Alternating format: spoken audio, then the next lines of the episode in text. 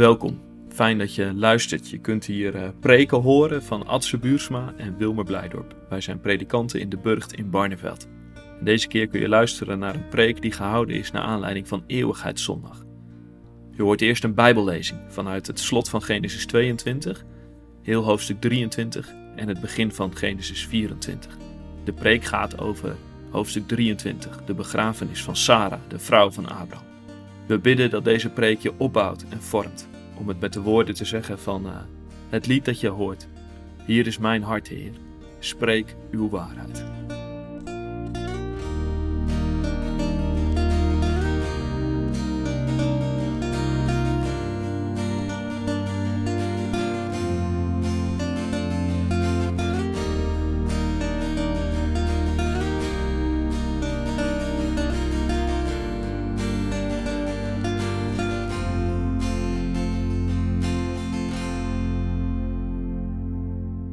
Enige tijd later ontving Abraham het bericht dat ook Milka, de vrouw van zijn broer Nagor, zonen had gekregen. Us, de eerstgeborene, en verder Bus, Kemuel, de vader van Aram, Keset, Gazo, Pildas, Jitlaf en Betuel. Betuel was het die Rebekka verwekte. Deze acht zonen baarde Milka aan Abrahams broer Nagor. Ook zijn bijvrouw, die Reuma heette, bracht kinderen ter wereld. Tebach, Gagam, Tagas en Maaga. Sarah leefde 127 jaar. Ze stierf in Kirjat Arba, het huidige Hebron, in Canaan, nadat Abraham bij zijn overleden vrouw had gerouwd en haar had beweend, stond hij op en vertrok en wendde zich tot de Hethieten. Hij zei, ik woon maar als vreemdeling bij u.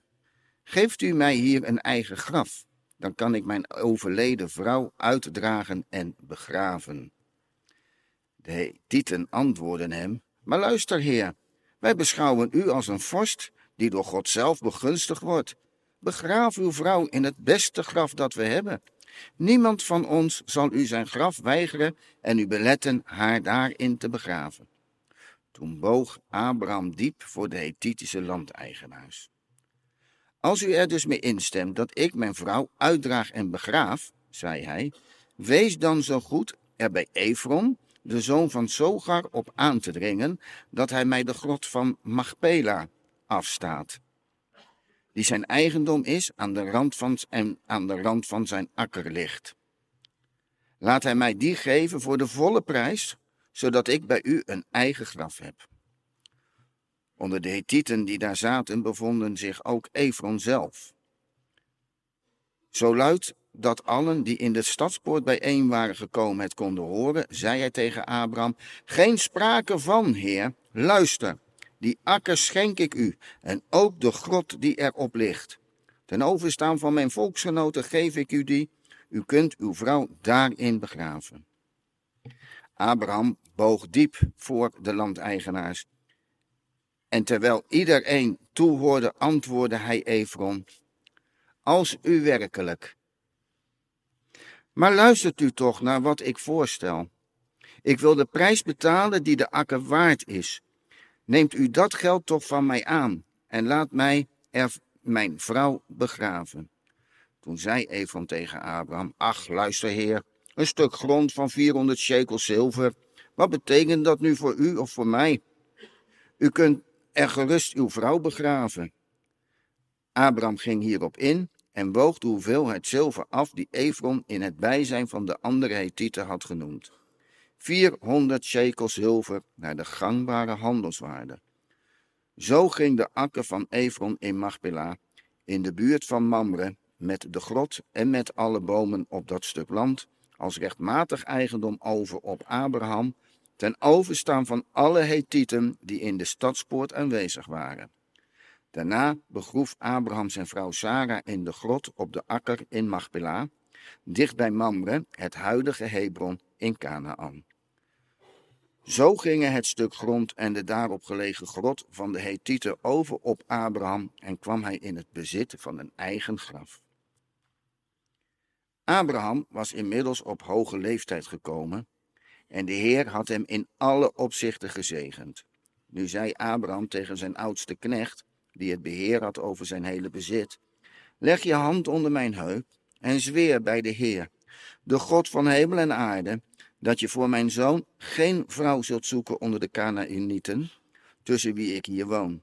Ik wil dat je naar het land gaat waar ik vandaan kom, naar mijn familie, en dat je daar voor mijn zoon Isaac een vrouw zoekt.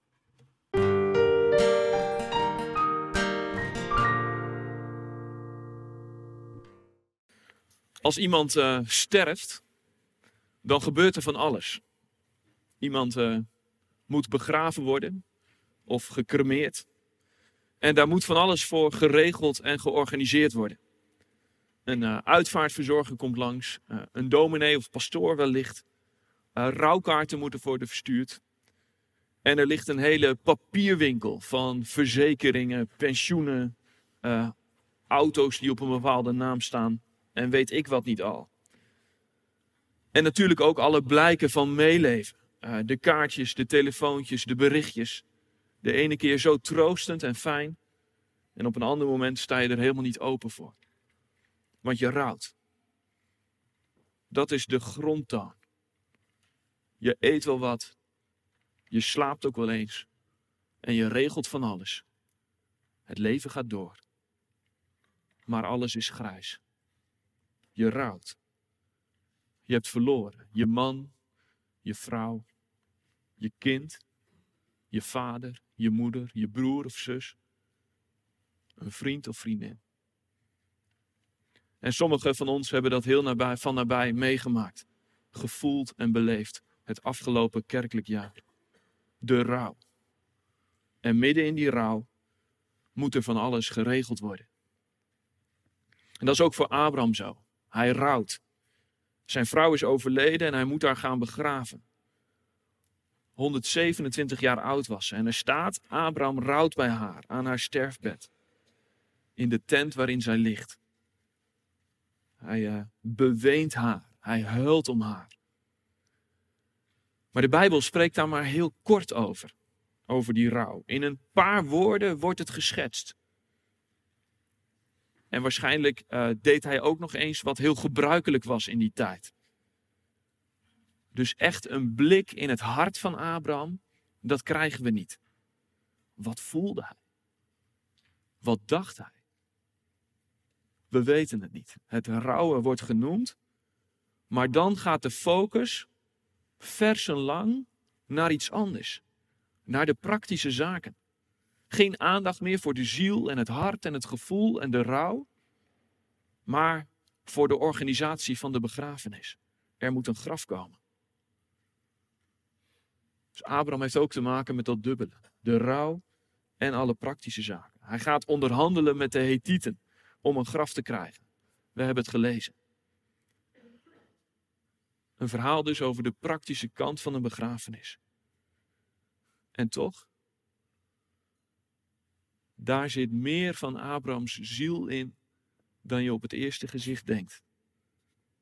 Het geeft misschien wel een beter zicht op Abrahams rouw en op zijn hoop dan alle beschrijvingen over zijn gevoelens hadden kunnen doen. Want met die aanschaf van dat graf is iets bijzonders aan de hand. In de tijd waarin Abraham leefde was het heel gebruikelijk dat je je geliefden uh, begroef in het land waar je vandaan kwam. In de stad waar je vandaan kwam. In het land van je voorouders. Je vaderland. Daar bij hen die jou zijn voorgegaan, word je begraven. En nog steeds vinden veel mensen dat mooi en symbolisch. mensen die geëmigreerd zijn of gevlucht, worden nog regelmatig in hun vaderland begraven.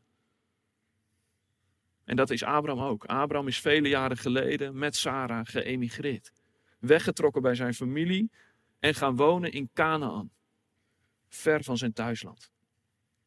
En het boeiende is, juist in die stukjes om hoofdstuk 23 heen, het slot van hoofdstuk 22 en de eerste versen van hoofdstuk 24, daarin zie je dat Abraham nog in contact is met zijn thuisland. Hij krijgt berichten over wat daar gebeurt. Over de nakomelingen van Nagor, zijn broer. Dat is het eind van hoofdstuk 22. Het begin van hoofdstuk 24. Dan geeft Abraham de opdracht aan Eliezer, zijn knecht, om een vrouw voor zijn zoon Isaac te zoeken bij zijn familie. Daar moet die vrouw van Isaac vandaan komen, niet uit Canaan. Dus dit verhaal over dat graf voor Sarah staat ingeklemd tussen twee passages waarin je ziet dat Abraham nog verbonden is met zijn vaderland en met zijn familie. En dat zet de schijnwerper op wat er gebeurt in hoofdstuk 23.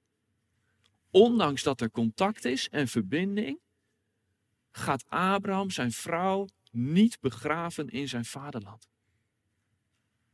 Was misschien de gewoonte, maar hij doet het niet. Na zoveel jaren in Canaan wil hij Sarah begraven in dat land, in die grond. Geen vrouw uit Canaan voor Isaac, maar wel een graf voor Sarah in Canaan. Daar wil Abraham zijn doden begraven. Waarom is dat? Waarom kiest Abraham daarvoor? En waarom doet de Bijbel er zo uitgebreid verslag van, inclusief alle onderhandelingen? Dat komt omdat het zoveel met God te maken heeft. Dat Abraham Sarah wil gaan begraven in Canaan heeft te maken met de belofte van God. Want dit land waar hij nu is, dat is het land dat God hem beloofd heeft. Het is al machtig lang geleden dat God dat beloofd heeft. Decennia terug heeft God dat gezegd. Dit land zal voor jou en je nakomelingen zijn. Maar hoe lang het ook geleden is, Abraham rekent erop. Hij is vastbesloten om hier een stuk land te kopen en daar Sarah te begraven. Want dit is het land van de toekomst. Van zijn toekomst. Van de toekomst van zijn nageslacht. Dit is het land wat God beloofd heeft. En daarom wil Abraham het ook echt in bezit krijgen. Efron, die Hethiet, die, die wil het hem wel geven. Hè?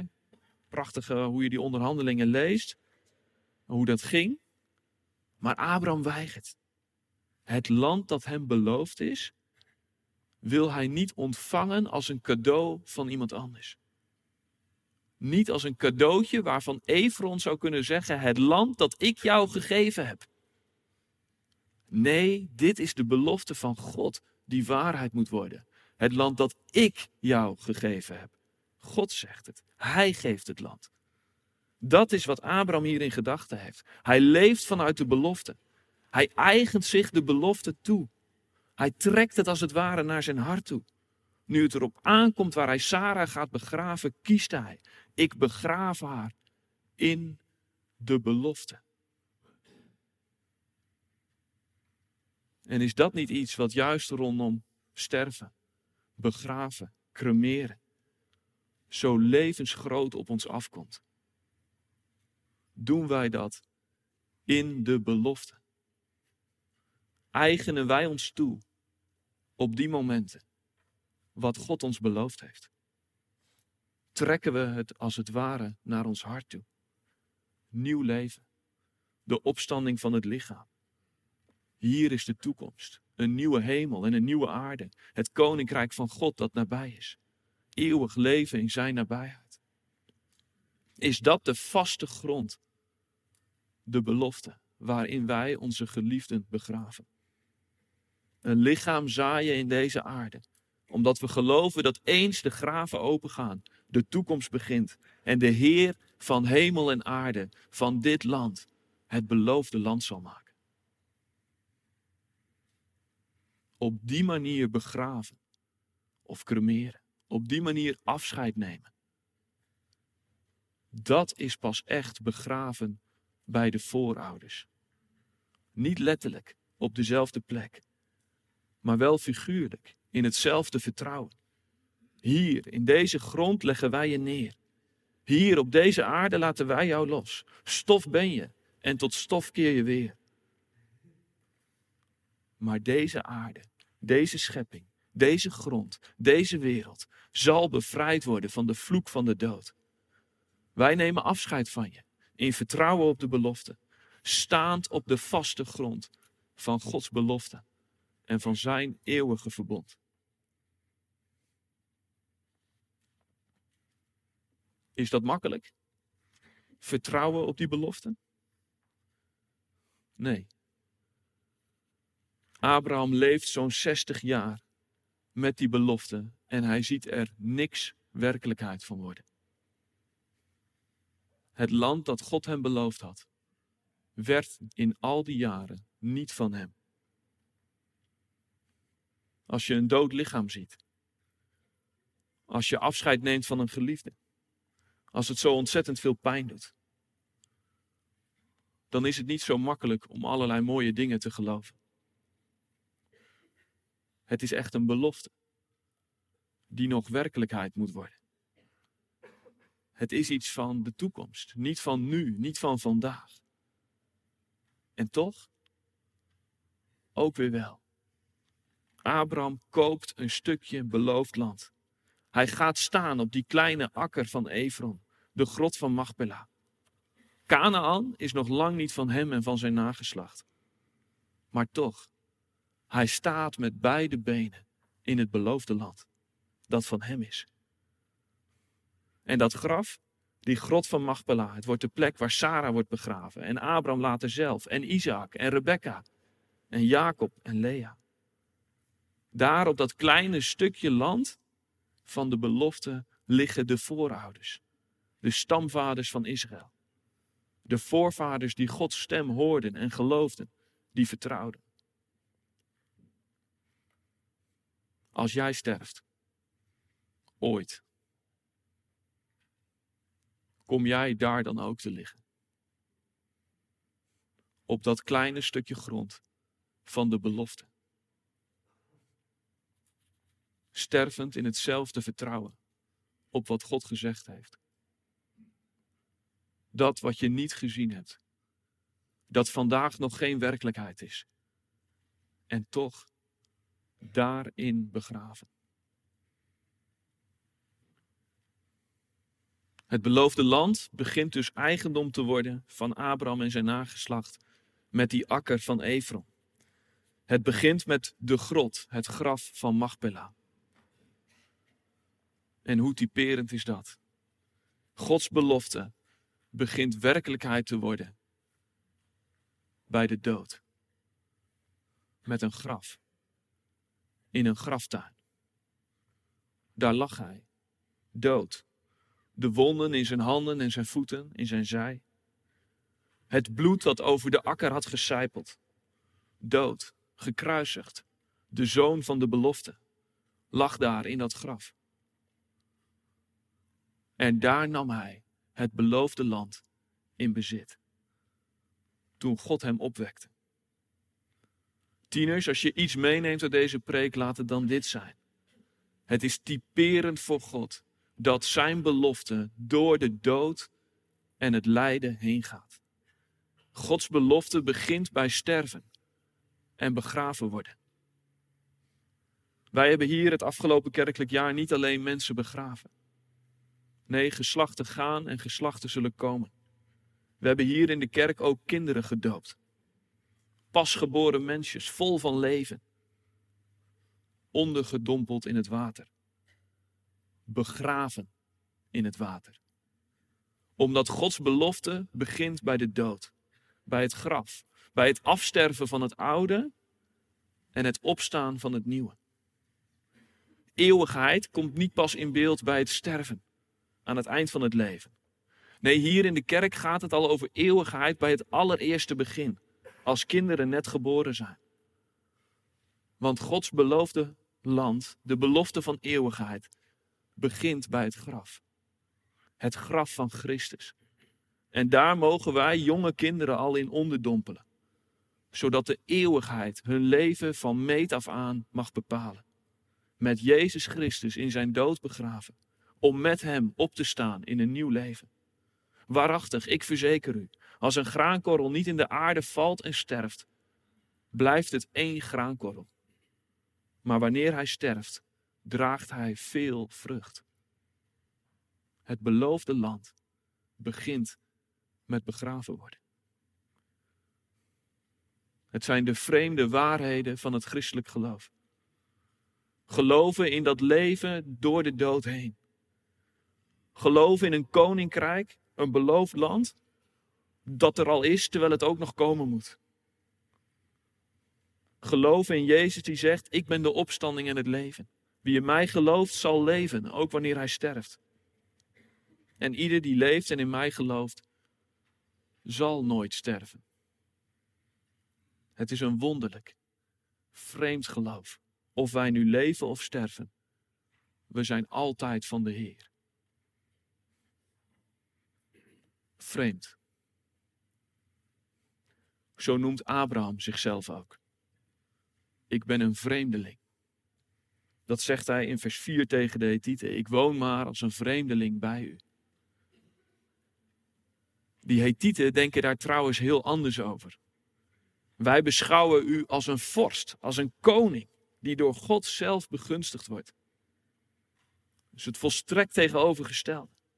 Waar een vreemdeling alleen maar gast is, niks te claimen of te eisen heeft, geen bezit heeft, daar is een vorst, een koning, een eigenaar. Die kan de boel besturen en bepalen. Die beschikt over het land, over zijn bezit. Zeker als je door God zelf begunstigd wordt. Abraham is een vreemdeling. En tegelijkertijd is hij een koning.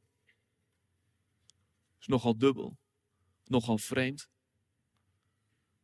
Maar zo is het precies voor ons. Levend als vreemdelingen op een aarde die niet van ons is. Met dat vreemde geloof dat we koningen zijn. Dat we met Christus medegeren. Dat we zijn opgestaan in een nieuw leven. Door God zelf begunstigd. Juist rondom het doopwater en het graf wordt dat zo zichtbaar. Door de dood het leven. Zo vreemd en tegelijkertijd zo vol van de koning. Dus dat verhaal van Sarah's begrafenis, de aanschaf van dat stukje land, het gaat over veel meer dan over praktische regelzaken. Over veel meer dan alles wat gebeuren moet. Het is ten diepste een verhaal over rouwen. Diep gelovig rouwen. Want het gaat over Abraham die Sarah wil begraven in de belofte. In die vreemde belofte. Gods leven komt. Gods belofte wordt werkelijkheid. Door de dood heen. In de brief aan de Hebreeën gaat het over onze voorouders in het geloof. En dit is wat daar staat naar aanleiding van Abraham en Sarah en anderen. Zij allen zijn in geloof gestorven. Wat hun beloofd was, hebben ze geen werkelijkheid zien worden. Ze hebben slechts een glimper van begroet. En ze zeiden van zichzelf dat zij op aarde leefden als vreemdelingen en gasten. Door zo te spreken lieten ze blijken op doorreis te zijn naar een vaderland. En daarmee bedoelden ze niet het vaderland waaruit zij weggetrokken waren. Anders waren ze daarheen wel teruggekeerd.